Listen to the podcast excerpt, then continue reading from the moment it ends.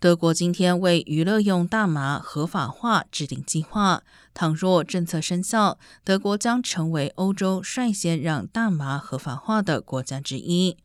去年的一项调查发现，大麻合法化可为德国带来每年约四十七亿欧元的税收，并创造两万七千个工作机会。根据相关计划，个人可合法买卖和持有多达二十至三十克娱乐用大麻。